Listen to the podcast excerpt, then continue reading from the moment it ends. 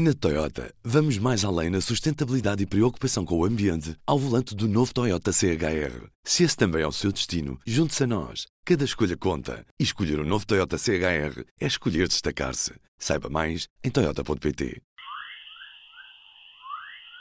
Há alguns anos começámos a detectar estas explosões em radiofrequências, explosões muito rápidas, que acontecem aparentemente em galáxias também mas que não se sabe ao que é que estarão associadas, porque é que existem estas explosões. Bom dia, eu sou a Marta Matias e este é o P24. Hoje celebra-se o Dia Mundial da Rádio, mas de forma diferente. Optámos por trazer as radiofrequências que se fazem sentir no universo. Há duas semanas foi revelado um artigo científico que indica que a 500 milhões de anos-luz há algo que emite sinais de rádio regulares. Mas afinal, o que são estas explosões rápidas de rádio? Neste P24 temos o professor da Faculdade de Ciências da Universidade de Lisboa e do Instituto de Astrofísica e Ciências do Espaço, José Afonso. Em geral, quando observamos o céu em radiofrequências, nós estamos habituados a observar eh, galáxias que brilham devido a explosões de supernova. E essas explosões de supernova deixam uma marca que depois é observada em radiofrequências durante bastante tempo. Pensa-se que de facto podem estar associadas à morte de uma estrela, mas há alguma fase que aconteça durante esta morte de uma estrela, provavelmente uma estrela de grande massa, mas de alguma forma nós ainda não conseguimos perceber a que é que se deve estas explosões em radiofrequências. E de que forma é que se poderá descobrir a origem destas explosões? Nos últimos anos tem-se tentado observá-las, detectá-las, Algumas já se conhecem por exemplo, sabe-se que não se situam no centro de uma galáxia, mas que se podem situar na periferia de uma galáxia. E, portanto, isto remove a possibilidade de serem devidas a algum evento próximo de um buraco negro central numa galáxia e coloca-as exatamente ligadas a eventos que podem ter a ver com a morte de uma estrela numa galáxia. Mas não se sabe ainda o que é que poderá estar na origem destas explosões de radiofrequências. O artigo científico que saiu recentemente mostra que os sinais de rádio têm um ciclo de 16 dias. É a primeira vez que estes sinais demonstram periodicidade. Aí provavelmente estaríamos a pensar num sistema de duas estrelas ou de dois restos de estrelas que orbitam em torno um do outro e, portanto, de alguma forma nós ficaríamos na linha de visão daquilo que está a emitir esta radiação com alguma periodicidade. Isto é algo que nós conhecemos já, por exemplo, de pulsares.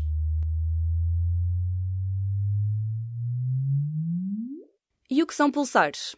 Eu explico. Pulsares são o resto de uma estrela de grande massa que deixa para trás uma estrela de neutrões. Mas aí estamos a falar em algo que nós já conhecemos há bastantes anos e essa periodicidade estamos a falar de coisas que podem ser de milissegundos.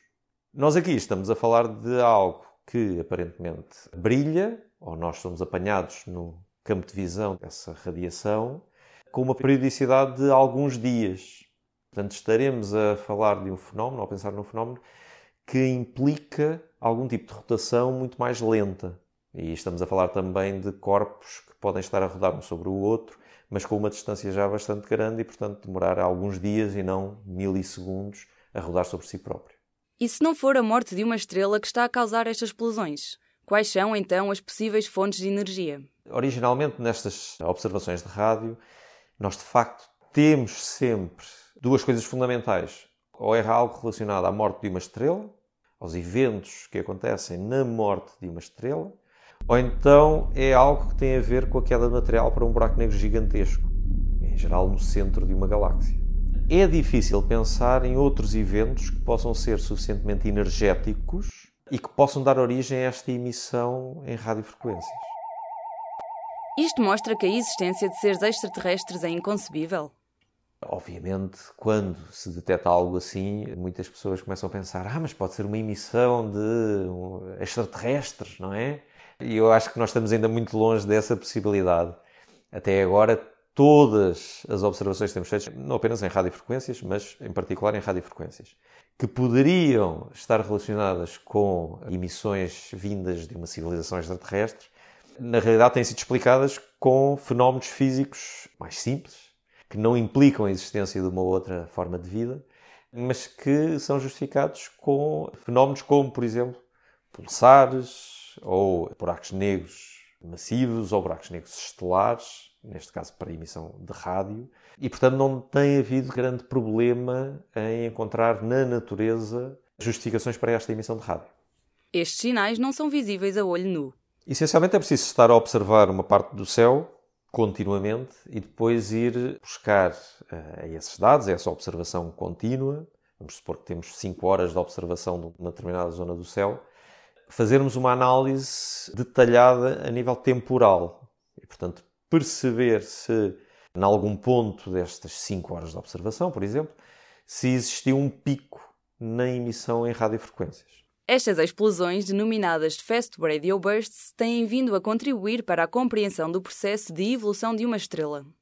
E isto nos últimos anos tem sido um dos temas quentes na astrofísica, porque aparentemente estamos a descobrir cada vez mais sinais destes e isto está-nos a indicar alguma coisa sobre o processo de evolução de uma estrela, em particular a morte de uma estrela. E portanto é muito importante percebermos de onde é que vem esta emissão e tentarmos identificar qual o corpo que está na sua origem. Se estivermos a falar de alguma fase na morte de uma estrela que neste momento não esperamos, que neste momento não conhecemos, é muito importante perceber onde é que o nosso conhecimento está em falta. E hoje em dia já se sabe muito mais do que há uns anos, até porque há cada vez mais teorias sobre o funcionamento do universo. Tentar ir às teorias de morte das estrelas aquela última parte da astrofísica estelar que explica como é que uma estrela morre, porque se calhar temos que melhorar aquilo que neste momento os nossos modelos nos dizem que deveria ser a morte de uma estrela. Mas, portanto, é muito importante seguir estes, estas observações, porque estão-nos de facto a levantar o véu sobre algum processo que nós ainda não conhecemos em detalhe. E será que isto nos pode afetar diretamente a nós na Terra? Isto tem importância não diretamente para a nossa estrela, para o Sol. A nossa estrela é uma estrela de pequena massa, acaba a sua vida de uma forma mais pacífica, mas existem muitas estrelas no universo que são gigantescas, muito maiores que o Sol, e que acabam a sua vida numa explosão de supernova, e aquilo que deixam para trás pode estar associado, ou mesmo a própria explosão, pode estar associado a estas emissões em rádio. A morte de uma estrela tem muito que se lhe diga. Não é por morrer que a história de uma estrela chega a um fim. Compreendermos como é que uma estrela morre implica também compreender como é que ela influencia o meio que está à sua volta. E nós sabemos que as explosões de supernova podem induzir a formação de novas estrelas em regiões próximas desta explosão, e essa formação de novas estrelas vai estar associada também à formação de, por exemplo, novos planetas. Portanto, uma estrela não pode ser isolada pensarmos, ok, vamos perceber a história da morte de uma estrela, mas a história termina aí, não termina aí. Então o que acontece quando morre uma estrela? Cada morte de uma estrela pode potencialmente levar à formação de novas estrelas numa galáxia. E nós conhecemos hoje galáxias que formam estrelas a uma taxa de milhares de vezes a taxa de formação de estrelas na Via Láctea.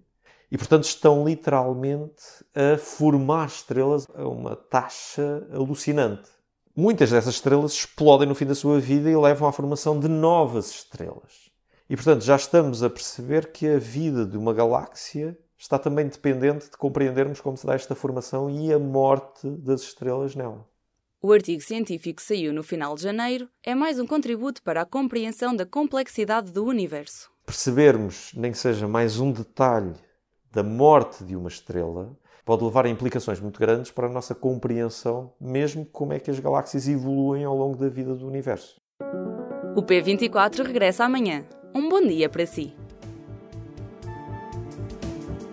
O público fica no ouvido. Na Toyota, vamos mais além na sustentabilidade e preocupação com o ambiente ao volante do novo Toyota CHR. Se esse também é o seu destino, junte-se a nós. Cada escolha conta. E escolher o um novo Toyota CHR é escolher destacar-se. Saiba mais em Toyota.pt.